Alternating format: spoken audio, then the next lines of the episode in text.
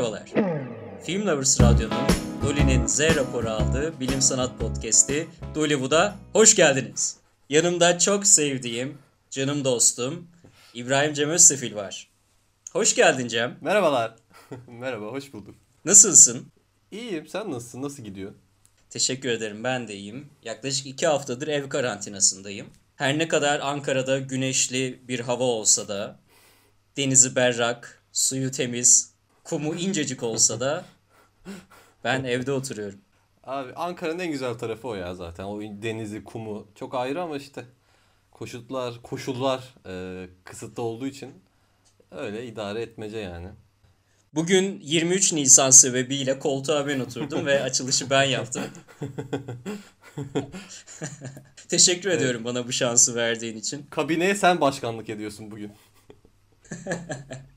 O kabiledir. Kabiledir o, kabile.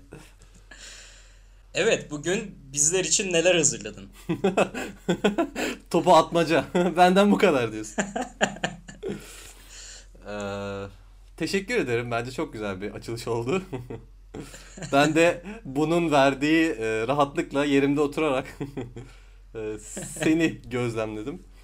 E, bugün World War Z'ti konuşacağız. Ya da Türkçe'deki ismiyle Dünya Savaşı Z. E,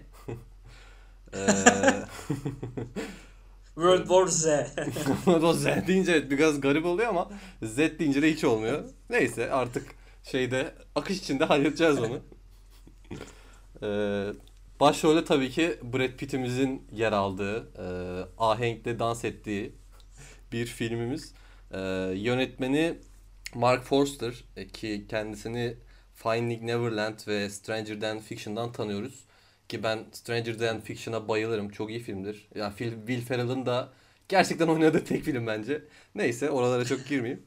Ya onun dışında da işte Quantum of Solace, Christopher Robin gibi böyle e, nispeten çok iyi olmayan ama yine de el yüzü düzgün filmleri var.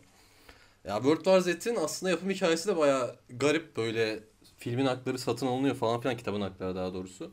Böyle uzun bir şey süreci var. Senaryo süreci, draft süreci falan filan.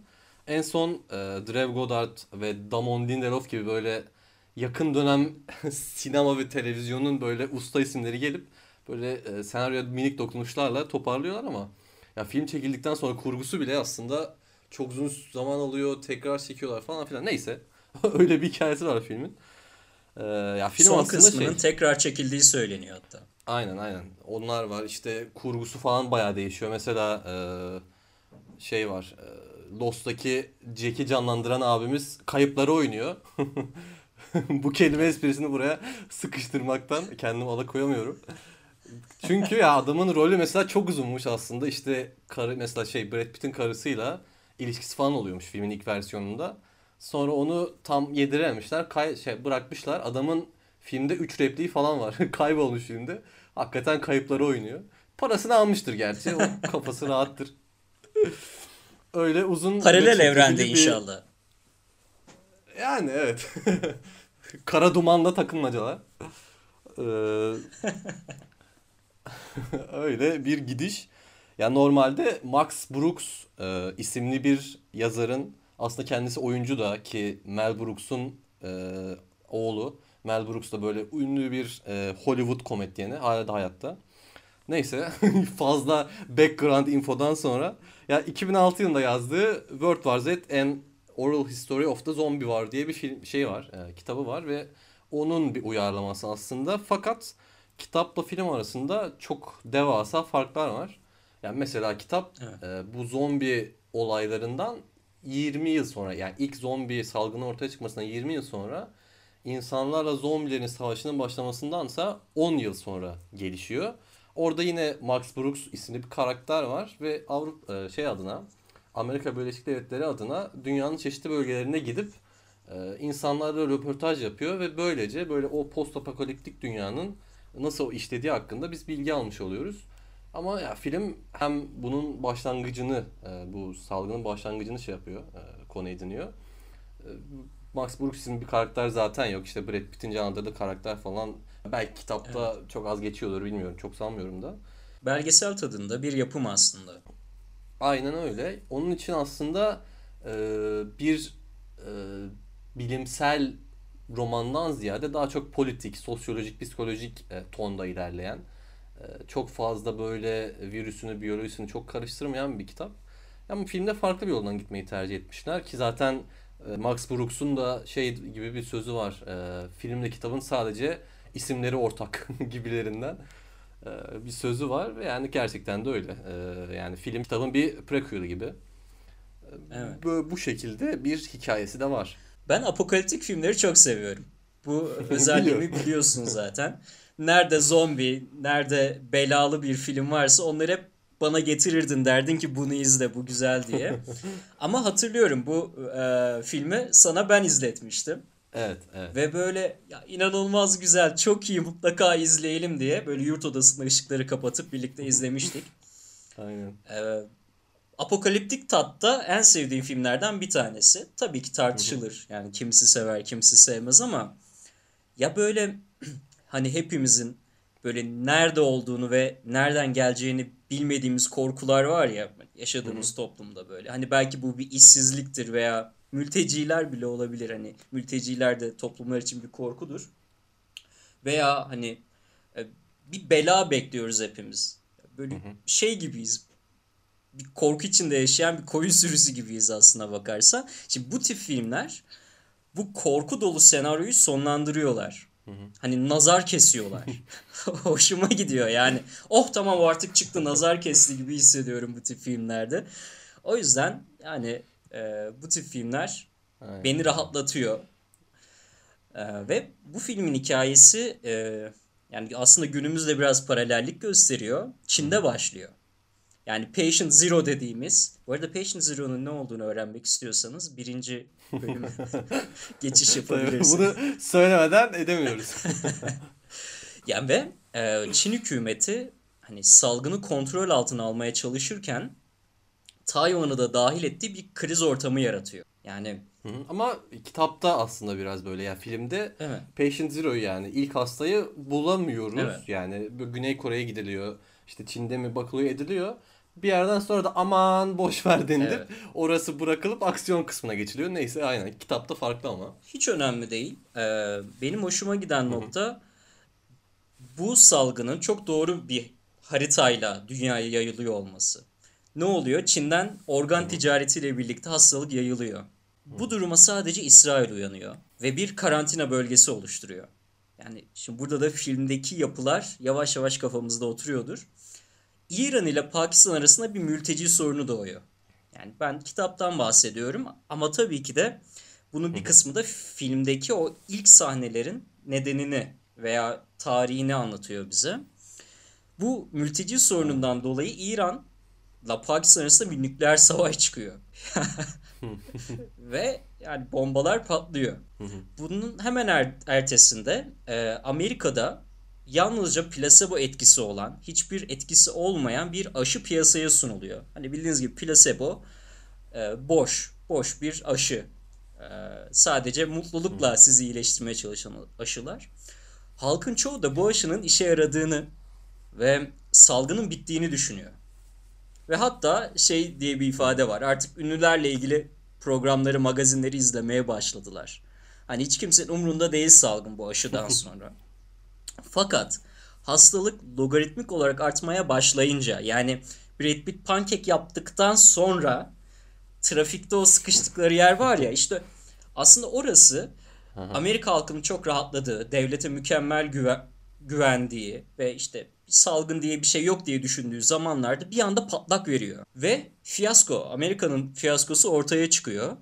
Böylelikle de devletin halk ve ordu nezdindeki o güvenlik sağlayıcısı ünvanı tamamen yok oluyor ortada. Yani o Brad Pitt'in yaşadığı zamanlar işte bu zamanlar. Ee, ve sonra görüyorlar ki soğuk zombileri yavaşlatıyor ve e, Kuzey Amerika bir yığılma oluyor Kanada'ya. Hikayeyi çok fazla uzatmak istemiyorum ama e, yani bu 10 yıl süren savaşların sonunda hani insanların birçoğu ölüyor, bir kısmı yamyamlık yapıyor. Fakat hani o zombi savaşı bittikten sonra bu arada film 10 yıllık bir sürece yayılabilir. Küba dünyanın kapitalist lideri, hı hı. ekonomi lideri. Çin demokrasiye geçmiş. Kuzey Kore yer altına çekilmiş. Yani Aslında filmin o görünmeyen sahneleri de bu. Böyle bir e, yapısı var. Aynen. Evet. Yani tamamen bahsettiğimiz gibi Evet. yani diplomatik, politik sularda gezinen işte bir post apokaliptik dünyaya e, açılıyor kitap. Şey de ilginç. e, bu aşı olayı e, koronavirüs aşısının ortaya çıktığı işte aşılanmanın Evet. başlayacağı bir dönemde e, bu boş aşıdan yani placebo etkisinden bahsetmen de manidar. Şimdi tartışılıyor aşılar e, gel yeteri kadar güvenli mi? Doğru testlerden geçti mi? İşte kimisi abi Bill Gates mikroçip yerleştirmiş aklımıza girecek falan bile konuşuluyor. Öyle ilginç şeyler. Ya tabii onlar yani komple teorisi ama hala hakikaten aşıların güvenilirliği yani soru işareti ki bir makale yayınlanmadan yani şey görmeden etkilerini bizim de bir şey söylememiz zor ama işte en azından devletin e, kurumları yani her devletin kendi bağımsız kurumu var. Onlar aşıların güvenliğini özellikle denetliyor ki yani şirketlerden de bizim e, vakıf olamadığımız bilgileri alıyorlar. Ya bu konularda devleti görmekten başka çaremiz yok ama işte Ya Dünya Savaşı Z'nin en sevdiğim yanı şimdi çizdiği harita çok doğru. Çin'den başlıyor. Ee, Ondan sonra organ ticareti olsun veya olmasın. Ticaretle dünyaya yayılıyor. Yani aslında dünya çapında siyasi, kültürel, psikolojik, sosyolojik ve tarihsel analiz ve değerlendirmelerle bambaşka bambaşka keyifli bir yapıda olan bir film. Sadece zombi ve apokaliptik film değil. Ve aynen senin de bahsettiğin gibi bu arada. Bu arada filmde Solanum isimli gerçekte olmayan bir virüs var. Ve kan yolu ile beynin frontal lobuna giren bir virüs bu. Yani direkt beyne sıçrıyor. Bu arada frontal lob bizim bilinç ve analitik düşünme merkezimiz. Ee, yani aynı zamanda hafıza merkezimiz. Ya beyni beyin yapan yer aslına bakarsan. Bu arada ek bir bilgi de vereyim. Frontal lobu anneden alıyoruz. Yani anneniz sayısalcıysa siz de sayısalcısınız. Maalesef annenin beyninden kaçış yok yani bu konuda. Annenizi doğru seçin arkadaşlar. Ee, ve bu virüs yani filmde bahsi geçen Solanum virüs insana ait organları yok ediyor ve insanlar artık oksijene ve suya ihtiyaç duymayan yeni organlar geliştirmeye başlıyor. Ee, ve ve bu virüsün milattan önce 3000'lerde dahi görüldüğü söyleniyor. Hatta filmde de bahsi geçiyordu yanılmıyorsam. Ee, Mısır'da işte mumyalama yaparken zombilerden bahsediliyor. Ee, vesaire vesaire. Yani milattan önce 3000'lerde dahi varmış bu virüs. O bizim hayali World War Z dünyamızda. Bu virüsün davranışları ile kuduz virüsünün davranışları birbirine çok benziyor. Ben öyle bir ortak nokta buldum. Çünkü kuduz virüsü de tükürükten sinir sistemine geçiş yapıyor. Daha sonra organları teker teker kapatıyor. Bir diğer yandan da nöronların çalışmasını böyle çıldırtıyor. O yüzden hani o çılgın hareketler var. Aynen buradaki zombilerde de o çılgın hareketler olduğu gibi. Ee, fakat şöyle bir durum da var. Hani kuduz virüsünün nöronları hızlandırdığı, yeni bağlar kurduğu söyleniyor. Bu da Alzheimer hastaları için aslında bir gen terapisi. Baktığımız zaman yani buradan da e, buradan da maymunlar cehennemi bölümümüze dönüş yapabilirsiniz. Gel gelelim yani demek istediğim şu. Biz virüsleri manipüle ederek gen terapisinde kullanıyoruz. Ve ilerleyen zamanlarda hani söylemiştim ben demek istiyorum.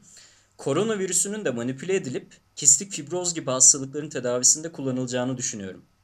Ki gel gelelim hani şimdi sen bu aşılardan bahsettin. mRNA temelli aşılar genellikle bir başka bilindik sevdiğimiz bir virüs aracılığıyla bizim hücrelerimize aktarılıyor. Aktarılan bu mRNA bizim DNA'mıza kendini kopyalıyor.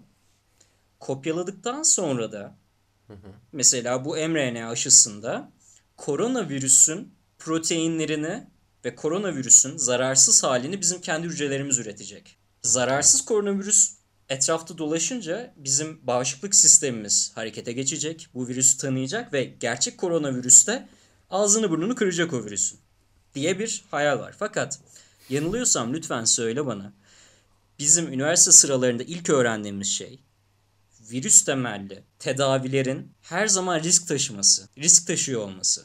Öngörülemiyor çünkü virüslerin ne yapacağı. Yani bir de işin komik yanı GDO'lu diye mısır yemeyen insanlarız. Bir de öyle bir şey çıktı böyle. GDO o mısır yemem. Çok GDO'lu. Aynen. Şimdi GDO'lu hiçbir şey yemeyen insanların kendi genetiği değiştirilecek.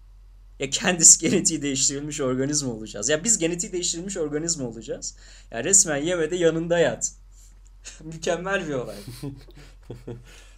yani sen epey kötümser bir yerden baktın. Ya ben ya şun ya şey yaklaşımın belki doğru ama ya içeriğini tam olarak bilmediğim için işte mRNA'yı ne şekilde hücrede çoğaltacaklar işte bunu e, engelleyecek bir e, mekanizmayla birlikte mi verecekler bunu tabi bilemiyoruz ama ya mRNA yeni bir aşı teknolojisi daha önce kullanılmadı ki ya Pfizer'ın işte o Almanya'daki Türk Türkiye asıllı e, şeyin bilim insanı ürettiği aşı mRNA üzerinden.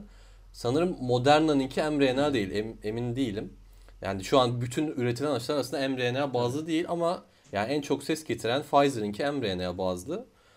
Ee, ya ama işte dediğimiz gibi evet e, bunun ne kadar e, güvenilir olduğu e, şu an soru işareti. Yani en azından onların söylediği %95'e yakın başarı oranı var ve sayılar ortada ama e, ya uzun vadeli e, şeylerini, sonuçlarını bilemiyoruz tabii ama sen Ben tamamen açığım. kötü bir yerden baktın. Tamamen açığım. Ee, fakat bu virüsün ve vir- yani virüs temelli tedavilerin birazcık zamana ihtiyacı var diye düşünüyorum.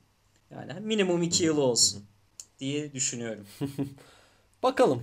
Bakalım kadar kısmet şeyden e, World War Z'den başlayıp koronaya uzanan bir yola girdik.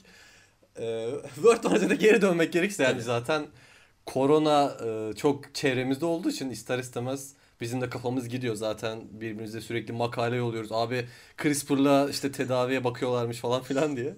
Kafamız ister istemez gidiyor.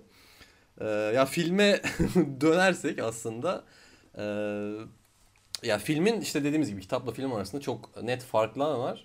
Ee, ya filmi de şey yaparken, e, çekerken, çekmeye başlarken en azından senaryo yazılırken e, ya biz böyle yapacağız ama e, doğru yolda mıyız diye böyle bilimsel bir danışman arayışına girilmiş. E, röportajlardan okuduğum kadarıyla ve o sırada e, Penn State'te biyolog olan e, David Hughes isimli bir bilim insanıyla iletişime geçilmiş.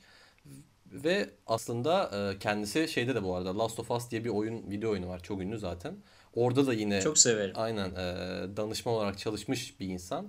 Ya World War Z'de danışman olarak çalışıyor gibi geçiyor ama biraz daha fikir verip geriye çekilmiş. Çünkü daha önce konuştuğumuz filmlerde hep bilim insanlarının bu senaryo yazım sürecinde hatta filmin çekiliş sürecinde çok içinde olduğunu görüyoruz. Ya ben David Hughes'un o kadar içinde olduğu fikrine kapılmadım ama en azından fikir vermiş. Fikir de şu. e, zombi karıncalar denen bir e, olgu var. Ki David Hughes da zaten direkt e, bu tür organizmalar üzerinde çalışıyormuş. E, bunlar e, zombi karıncaların oluşmasına sebep olan şey e, bir mantar türü. E, yani prokaryot ama parazit. E, uzun böyle bir ismi var. Opiocardi, Cardiceps unilateralis isimli bir fungi. Özellikle ismini öğrenmek istedim. Ya bu tropik ormanlarda yaşayan bir parazit türü. Evet, sporlarını yolluyor. Karıncaların dış iskeletine yapışıyor bu sporlar. Daha sonra e, karıncanın e, iç sistemine girip onların kas sistemine yerleşiyor. Bu da ilginç bir bilgi. Yani kas sistemine yerleşiyor. Beynine yerleşmiyor. Ama kas sistemine yerleştikten sonra kimyasallarla, kendi ürettiği kimyasallar sayesinde karıncanın beynini kontrol etmeye başlıyor. Ve karıncayı e, ya karıncalar bildiğiniz gibi sürekli kendi türü içinde yaşayan e, sosyal ilişkileri çok kuvvetli hayvanlar ve genellikle ayrılmazlar ya birbirlerinden. Ve o e, bulaştığı karıncayı ayırıp e, tamamen farklı bir yere götürüyor ve onu e, kendisinin üreyebileceği en ideal ortama götürüyor ki bunu da genelde ağaçların e, biraz üst seviyeleri oluyormuş yani nemin ve sıcaklığın tamamen o parazit funginin e, üremek isteyeceği yerler. Oraya götürdükten sonra zombi oraya e, şey zombi karınca oraya yapışıyor ağaca ve ölümü bekliyor. Öyle e, garip bir e, Ve çok fenomen dramatik fenomen var. bir görüntü var. Kafasından yavaş yavaş böyle mantarın çıktığını görüyoruz böyle. Aynen. Kafasından e, fruiting bodies denen bir e, yapı var mantarın. O çıkıyor ve tamamen mant şeyi e, karıncayı Yani deyim yerinde ise sömürüyor ve orada bırakıyor. Evet. Karınca tamamen ölüme terk ediliyor. Ee, yani David Hughes bu fikri vermiş ve World War Z'de de aslında biraz bu fikirden yola çıkılmış. Yalnız yani o karıncalarda mesela ısırma gibi ya da e, işte bu hastalığı başkasına bulaştırma gibi bir davranış yok. Tamamen mantar o bir organizmayı kendi amacıyla kendi e, yararına kullanıyor ve bırakıyor ki hatta fungus bunun çok fazla olmasını istemiyor çünkü bu sefer kendi içinde e, bir yarışmaya girecek o funguslar. Yani ne kadar az o kadar iyi aslında. Ya o bilgiden yola çıkılıyor ve e, film böyle ilerliyor. E, belki burada şey konuşmamızın zamanı geldi ya. Zombi nedir? İşte bu sürekli konuşuluyor, ediliyor evet. aynen. Hem edebiyatta hem sinemada. Zombi nedir ne değildir? Aslında ya zombi herkesin de bildiği gibi Haiti kültüründen çıkma bir e, deyim. E, onların işte voodoo inancına göre ölüler diriliyor ve ölüleri yani büyüyle diriltiliyor. Ve o ölüyü dirilten o vücut hakkında tamamen söz sahibi oluyor. Onun ne isterse onu yapılıyor falan filan. E, ama Yani gul yabani diyebilir miyiz? gibi gibi. Neden olmasın? Yani bizim e, literatürümüzde de karşılığı var. Yani şeyde de işte film dünyasında da George e, Romero'nun 1978 yapımı çok ünlü kült filmi Night of Living Dead'le giriyor. Ki orada aslında zombi kelimesi yok ama e, orada işte eleştirmenler ya da bu zombi fenomenini bilenler abi bu zombi diyor. Daha sonra Romero da kabulleniyor bunu. Ve böyle olup oluşup giden bir şey. Ama yani belki konuşulması gereken gerçekten zombi var mı ya da bu olası mı? Yani şeyde de aslında Şimdi bizim neresinden başlayayım ben? ya buna? bizim tepkilerimiz aslında şey gibi. e, Filmde bir sahne vardı ya. e, O işte Harvard'lı bilim insanı böyle çok zeki falan gibi. Bence değil. De Evet, neyse. sonra ayağa kaydı düştü Aynen. kafası Yani çok saçma neyse. Orada böyle şey yapıyor ya, işte ben zombiden şüpheleniyorum deyince bilim insanı tepkisi zombi mi abi ne diyorsun salak mısın falan tepkisi oluyor ya. Ya bizim tepkimiz de aslında o yönde ama ya işte sen aslında biraz şeyde kurdun e, kuduzla e, analojisini. Belki oradan yürümek yani daha mantıklı. Çünkü zombileri kıyas tutabileceğimiz tek şey biraz o gibi. Tabii. Yani aslına bakarsan burada da bir virüsü parazit gibi ele alabiliriz ve bir başka bir şey tarafından kontrol edilmek var. Yani bilincini kaybetmek de diyebiliriz buna. Ve bunu aslında filmde de çok net görüyoruz. Zombilerin o bilinç kaybını işte e, siyah damarları çıkıyor, gözlerinin rengi değişiyor. Bir anda ilginç ilginç davranmaya başlıyorlar. Yani artık insandan artık o virüsün istediği birey olma yolunda adım atıyorlar. Aynı senin e, işte karınca kardeş ve virüs e, hikayesinde olduğu gibi. Ya ben şöyle bir yaklaşımda bulunacağım. Belki tümden gelen bir yaklaşım olacak ama son zamanlarda da düşünmekten kendimi alıkoyamıyorum açıkçası. Şimdi ya bu DNA bizim bilincimizi yok edip kendini çoğaltmak için hani bulabileceği en güzel aday olan insanı kullanıyorsa yani diğer canlılar da dahil tabii de yani ben bir parazit olsam kullanacağım ilk nesne insanlar olurdu. Değil mi ya? Dünyayı böyle saçma sapan bir hale getirir. Kurbanımı hangi fakirlik durumda olursa olsun bol bol çocuk yaptırabilirim. Şu an insanlar dünyanın sonuçta hakim baskın türü. Hani o doğan çocukları da kullanırdım. Hani dünya bence DNA'ya güzel. Düşünsene biz doğuyoruz. DNA'nın temel amacı kendini çoğaltma. E biz çocuk yapma hayaliyle böyle şeyiyle herkes çocuk yapıyor. Niye yapıyoruz? DNA kendini çoğaltmak bizi manipüle ediyor DNA çünkü. Ya biz DNA'nın zombisiyiz aslında. Şimdi bu gerçek hayattaki zombilik. Öte yandan da e, aynen Kuduz'da görüldüğü gibi ben e, zombi oluş insan zombi oluşumlarının olabileceğini düşünüyorum. dü dü dü dü. yani evet. Yani İlginç bir yaklaşım. lan. Bugün biraz şey gibisin. Gandalf gibisin. Yine Gandalf'ın ismini geçireceğiz. Felaket tellallığı. ya, Ee, canım öyle istedi bugün. evet fark ettim ama evet yaklaşım böyle Suyu bulandırmak Şimdi- istiyorum bugün. Suyu bulandırıp sana bırakmak istiyorum durum. Ya düşünsene yani bir ya meyve tohumunu korumak için var. Hani ben de bazen kendimi acaba DNA'mı korumak için mi varım gibi düşünüyorum. Gibi. Ya, Bilmiyorum. ya mantıken okey mantıken tamam ama ben yani biz bilim insanıyız sonuçta. Beğenmediysen Bu- söyle kırılmayacağım. Yani bilimsel literatüre bakmamız gerekiyor bu durumlarda. Ve ben bilimsel literatüre baktığım zaman Yani zombi göremiyorum. Onun için ben e, olmadığının ve olmayacağının e, yanındayım. İnsan zombisinden bahsediyorsun ama. Evet tabii ki. E, çünkü yani şey mesela e, sen bir e, kendini prokaryot ya da işte şeyin e, zararlı bir canlı yerine koydun ama işte onun öyle düşünme mekanizması yok ya. Aslında senin belki fikrinin yanıldığı yer. Yani onlar şey tabii ki onların da yaşama içgüdüsü var ve onların yaşama içgüdüsü mesela virüslerin hep bahsediyoruz. iki tane cycle'ı var, döngüsü var. İşte dormant dediğimiz tamamen e, havada gezdiği ve herhangi bir canlılık göstermediği ortam. Ve daha sonra canlı bir bünye bulduğu zaman oraya geçip canlılığını sürdürdüğü bir ortam. Yani mesela şey gibi değil. Havada süzülüyorken abi insana girsem iyi olur falan. Öyle olsa hakikaten e, yani sıçardık öyle söyleyeyim. İyi ki virüslerin aklı yok diyeyim.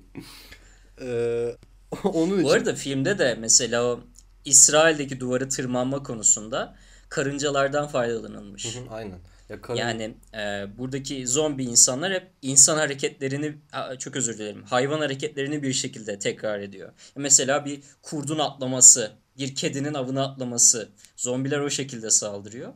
Böyle de bir ek bilgi vermiş olayım. Bu arada çok da sevdiğim bir sahne yani. Hmm. E, İsraillerin Filistinlileri kurtarıp Filistinlerin şarkı söyleyerek ortalığı mahvetmesi çok da şey oldu zaten. Sansasyonel bir durum bu. E, yani siz ne diyorsunuz? Propaganda mı yapıyorsunuz'a getirdiler yani Aynen, bu durumu. Aynen. Ama öyle gerçekten öyle bir sahne düşününce. Ee, ya şey bu arada. Evet. e, yani zombiliği e, şeyle e, kuduzla hep kıyas tutulması. Bir de kıyas tutmamızın sebebi aslında iki virüsün de yani iki yani zombiliği şu an gerçek kabul ederek konuşuyorum tabii. Ee, yani merkezi sinir sistemini etkili olması işte bahsettin ya hareketlerimizi değiştirmesi, reflekslerimizi değiştirmesi bu ne manaya geliyor? Demek ki virüs yani merkezi sinir sistemimize bir şekilde girmiş. O e, blood e, barrier var ya BBB. Türkçesini bilmiyorum. Sen çok iyi biliyorsun Evet. çalıştığın zamanında. O çok seçici bir bariyer var. Evet. O bariyeri geçip beyine giriyor ve ondan sonra işler ilerliyor. Ve e, tabii ki bundan dolayı kuduz e, kuduza yakalanan insanlar şey yapıyor. E, davranışsal olarak değişiklikler gösterebiliyor. E, daha farklı efektler de gösterebiliyor ama tabii ısırma davranışı insanda oluşmuyor benim bildiğim kadarıyla. Yani şeyde mesela var. Bir memeli olan tavşan tavşanda ve köpekte Köpeklerde var. ee, daha iki Evet. iki tür ilerliyor. Saldırgan olan ya da böyle e, daha kendi içine çekilen değil. Ama yani saldırgan olan kısımları var ve ısırdığı zaman yani insan da olursa ya da başka bir memeli olursa bulaştırma ihtimali var. Onun için yani hep e, aşısı da yok. Aşısı aynen. da Yani yok. kuduzun yüzde yüz öldürme riski var. Fakat e, şey çok iyi artık e, insanlık bununla e, baş etmeyi öğrendi. Özellikle gelişmiş ülkelerde. Maalesef Afrika'da ve Asya'da devam ediyor ve yılda kuduzdan dolayı 55-60 bin insan öldüğü genelde oluyor. Yani bu kadar kayıp veriyoruz ama mesela Evet. Amerika'da yılda 2 ya da 3 vakaya rastlanıyor. Çok kısıtlı. Ki e, yani çok da uzun sürelerde inkübe oluyor. Mesela vi- virüs vücuda girdikten sonra bazen bir yılda kendini gösteriyor. O da e, gene ilginç bir detay. Ama yani dediğimiz gibi şeyde de kuduzda da mesela e, yani insan üzerinde bir ısırma etkisi yaratmıyor. Dolayısıyla e, insanlar arasında çok hızlı bir yayılma ihtimali yok ya da mesela şey gibi de değil. E, grip ya da işte covid gibi airborne dediğimiz havadan bulaşan bir Evet. e, tip virüs de değil ki e, mesela Covid'de de olduğu gibi iki virüsün e, birbiri içine boca olup e, mu- mutasyon geçirmesiyle daha güçlü virüsler de oluşabiliyor. Ya kuduzun airborne olma riski de çok düşük çünkü bu influenza gibi ya Covid gibi e, virüs türlerine çok çok çok uzak akraba ve ikisinin birlikte mutasyon geçirip mesela kuduzun airborne olma ihtimali de çok düşük. E, yani nereden baksan zombi olmamız zor gibi görünüyor. Yani Evet. şey falan belki e, genetik mühendislikle böyle bir virüs kokteyli yaparsan işte kuduz, grip, kızamık, herpes hepsini böyle güzel bir şey yaparsan e, kokteyl yaparsan belki bir kudu şey e, zombi virüsü elde edersin ama ya bu 4-5 tane virüsü Evet. karıştırdığın zaman muhtemelen ortaya çıkan e, süper virüs yaşamayacaktır. Çünkü yine çok ayrı türler, çok ayrı dünyaların virüsleri onlar. yani e, oradan da bir şey çıkmaz. Onun için benim bu konudaki görüşüm zombi yoktur olamaz. Çok net. Süper. Sana karşı geliyorum.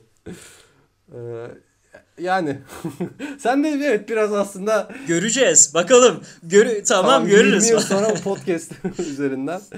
Bu sefer ben ölmüşüm sen dünyaya gezersin. Kitabını yazarsın falan filan. Ee, neyse bu Ya bu şey ne peki? Yani bu e, mesela filme de çok güzel yansımış. Delinin deliği görünce değneğini saklaması veya bir diğer ifadeyle e, kuduzlu bir hayvanın e, bir diğer kuduzlu hayvana çok da yanaşmaması. Mesela bu bu filmde çok güzel anlatılmış. evet o da aslında Bilmiyorum dikkatini çekti mi yani? Ya şeyde mesela iki yerde görüyoruz. Bir e, İsrail'de galiba. Virüsler şey yaparken e, küçük bir çocuğun yanından geçerken ki çocuk e, lösemiye benziyor tabii ki söylenmiyor ama e, yanından geçerken hiç e, yokmuş gibi davranıyorlar. Daha sonra yine e, başka bir yerde yine İsrail'de de olabilir. Yaşlı bir adamın yanından Sakat bir evet, adam geçip vardı. gidiyorlar tamamen. Yaşlı bir adam. E, Tabii Brad Pitt Can Adadı karakter çok e, zeki olduğu için bunları kaçırmıyor. Gözünden kaçar mı? Aynen. Ve aslında fi- filmin e, şeyi de sonucu da bu olgu üzerinden e, şekilleniyor. Fikir şu. e, bu virüslü şeyler, e, zombiler e, başka hastalıklı bir bünye gördüğü zaman ondan kaçınıyor. Aslında şu an şeye de geçtik. Virüsler varmış gibi davranıyoruz. Yani virüslerin olduğunu şey yapıp düşünüp onların bir Evet. organizma olduğunu kabul ettiğimiz varsayımıyla onların davranışlarını biraz inceliyoruz. Oradan da işte şey e, analojisi falan da yapılıyor. İşte e, av vahşi, vahşi doğada av, avcılar avlarını e, sağlıklı avlardan seçer gibi bir analoji kuruluyor ki bu evet doğru. Doğada tabii ki aslan olsun ya da işte başka yırtıcılar her zaman sağlıklı avları tercih ederler. Bu e, üstün koklama yetenekleri sayesinde özellikle. E, yani ve da şeylerde de mesela Yani buradaki yani zombilerin temel amacı yani aynı parazit gibi kendini çoğaltmak. Yani ve hani doğa bu zorlu ve ekonomik olmayan üreme sürecinde. Ya üreme çok biliyorsun zorlu ve ekonomik bir ekonomik olarak problemli bir Evet, süreçtir. Yani bütün vücut kendini üremeye hazırlar e, vesaire vesaire. Yani şey yani tek atımlı kurşun aslına bakarsan. güzel oldu. Güzel bir analoji Ve oldu. hani bu süreçte üreme konusunda öyle yatırım yapmak istemiyordu o. Ya, tamam hadi analojilere devam edelim o zaman. Mesela hiçbir kadın çocuğuna kötü genler aktaracak bir baba adayını çekici bulmaz. Bu nedenle de bazı erkekler kadınların gözünden görünmezler. E şimdi burada virüs de kendini çoğaltacak, sağlıklı olmayan adayları görmüyor. Evet. Yani mantık olarak kesinlikle doğru.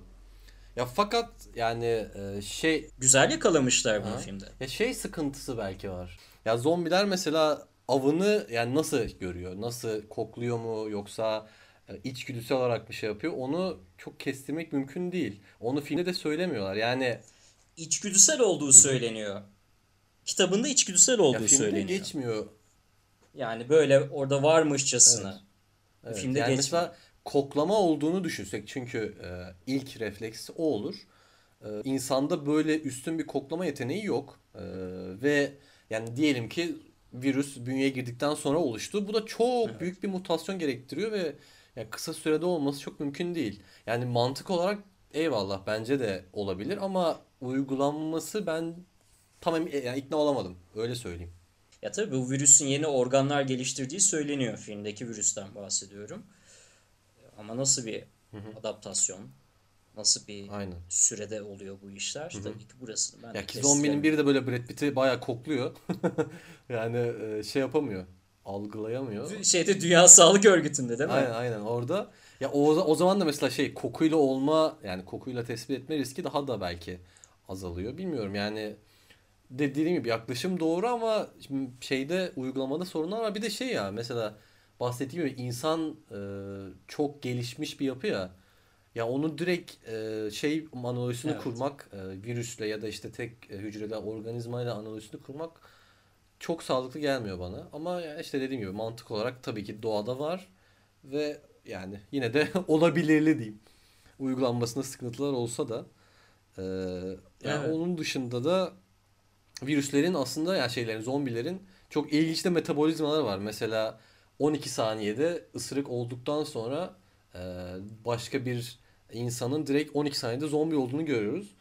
Ya bu da bana Evet. çok ilginç geldi. Çok kısa bir süre. Yani mesela kanın bütün vücutta e, bir dakikada ortalama bir dakikada e, seyahat ettiğini düşünürsek 12 saniyede direkt e, zombiye geçmek bilmiyorum bana gene çok inandırıcı gelmeyen bir şeylerden ki dediğimiz gibi yani sinir sisteminde de çok büyük değişiklikler yapan bir şeyin bu kadar kısa sürede mesela kuduz örneği veriyoruz o zaman kuduzda 10 gün bazen bir yıl süren bir e, Tabii. mekanizma varken bu zombide 12 saniye sürmesi yani bilimsel olarak yine e, biraz açık kapı bırakıyor sanki. Öyle düşündüm yani. Bana öyle geldi en azından. Yani benim de kötü bir haberim olacaktı bu konuyla ilgili. Genelde bir güne kadar uzuyor zombileşme süreci. Ben de isterim 5 saniyede 10 saniyede zombi olayım ama e, filmde buraya çok dikkat edilmemiş. Ya Doğru onun- bir noktaya parmak bastın yani. Evet ya o çok dikkatimi çekti ne bileyim. Çok takıldım oralara. Özellikle bir araştırayım edeyim falan dedim. Ee, yani zor, bir süreç. Ee, ya onun dışında da ya o bahsettiğim gibi ya virüs şeyde de zombiler de aslında virüsler gibi böyle ikili yaşam döngüsüne sanki sahip. Ee, böyle bir dormant halleri var. İşte ses gibi bir uyarıcı Evet. olmadığı sürece sadece dolaştıkları. Bir de ses geldiği zaman bir uyarıcı geldiği zaman atağa geçtikleri iki tane sanki yaşam döngüleri var. O yaşam döngüleri de aslında garip. Yani sen şeyden bahsettin ama e, kendi bir süre sonra organlarını üretebiliyorlar.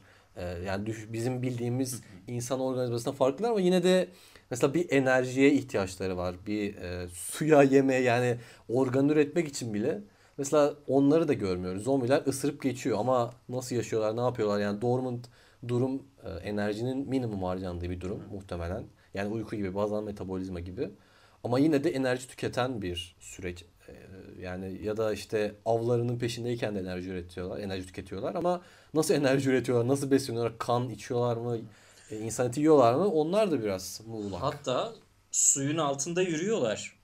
Yani düşün Karadeniz'in altında, Marmara'nın altında milyonlarca zombi var. İlginç. Oksijen kullanmıyorlar. Ki biz oksijen kullanarak enerji elde ediyoruz.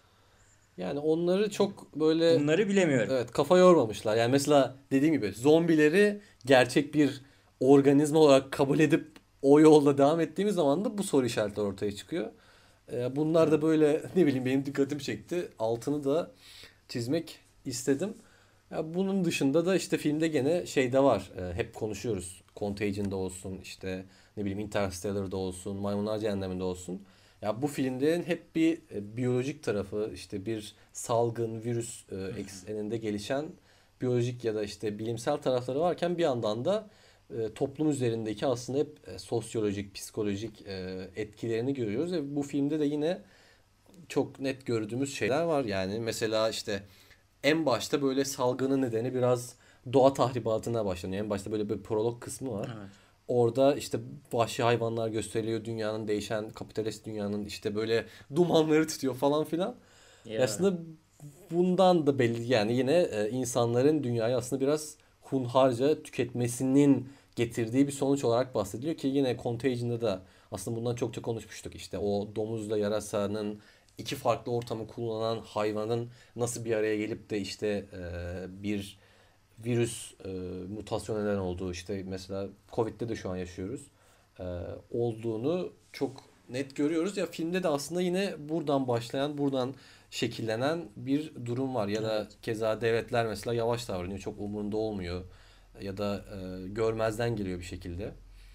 E, bunlar da yine filmin böyle altını çizmeye çalıştığı yani çok fazla üzerine gitmiyor. Mesela Contagion'da biraz Tabii. daha üzerine gidildiğini görüyoruz. Burada çok fazla üstüne gitmese de yine böyle ufak ufak altını çiziyor gibi hissettim ben. Ya bu arada Dünya Sağlık Örgütü'nün e, 12 Ocak 2020 tarihli bildirisine baktım ben. Yani Dünya Savaşı Z benim öyle veya böyle koronaya getirtiyor. Hani şöyle bir ifade var. E, vahşi hayvan marketi çalışanları arasında herhangi bir enfeksiyon olmadığı, insandan insana bulaşmanın gözlemlenmediği, 12 Ocak itibariyle de virüsün yani koronavirüsün RNA'sının sekanslandığı söylenmiş. Ee, ve Wuhan'ın ticaret merkezi olduğu dile getirilip Çin'in bu işi kontrol altında tutacakmış imajı verilmiş. E şimdi filme baktığımızda Çin aynı Çin. Ve Dünya Sağlık Örgütü aynı Dünya Sağlık Örgütü. Evet. Ya sen nasıl bir hata yapıyorsun da kendini zombiye dönüştürüyorsun? Yani bu, buna en çok senin dikkat etmen gerekiyor. Dünya Sağlık Örgütü'ne geliyoruz filmde. Diyoruz ki oh tamam ya. Kesin vardır bir şey yani. Bulmuşlardır. Aşısı maşı. Abi zombi geziyor etrafta. Ya film e, sosyo ekonomik olarak da ondan sonra işte zombiler dışında doğa tahribatıdır, odur budur e, gibi konularda ve hatta hatta şey e, insanların adalara çekildiği, e, balinaların sonunun geldiği bir evren oluşturuyorlar bu arada. Çünkü onlar tüketilmiş. İşte petrol kullanım dışı kalmış vesaire. Yani e, ben bu filmi her açıdan seviyorum. Zombilerini de seviyorum. Yavaş zombi sevmiyorum ben. Bunu açık açık söyleyeyim. Buradan yapımcıları da sesleniyorum. Lütfen yavaş zombi yapmayın artık. Ko- koşan canını zombi sıkmayın. görmek istiyorum ben. Yani ya yavaş bir zombinin bütün dünyayı ele geçirebileceği fikri işte o bana mantıklı gelmiyor. Koşarsa olur. Koş zombi koş. Evet. O şekilde ilerliyor. Biraz şey de aslında belki o konuda söylemek istediğim şeyler vardır. Bu işte bahsettik ya Harvard'da bilim insanının e, yani genelde saçmalık ama konuştukları şey ilginç. E, doğayı seri katile benzetmesi. Senin de böyle bu konularda şey uç fikirlerin vardır. Yani senin ne düşündüğünü merak ediyorum bu konuda. Yani doğayı seri katile benzetiyor işte öldürür yani işine gelmeyeni ama arkasında da böyle küçük izler bırakır yakalanmak ister falan filan diye bahsettiği bir kısım var. Hatırlarsın muhtemelen. Ya bana yine çok e, ya bullshit diyor gibi geldi ama Yani ben açıkçası ayağa kayıp da kafasını yaran bir Değil bilim insanı ciddiye alamıyorsun değil mi? ciddiye alamıyorum ya. Alamıyorum ya. Filmdeki rolünü de anlayamadım zaten.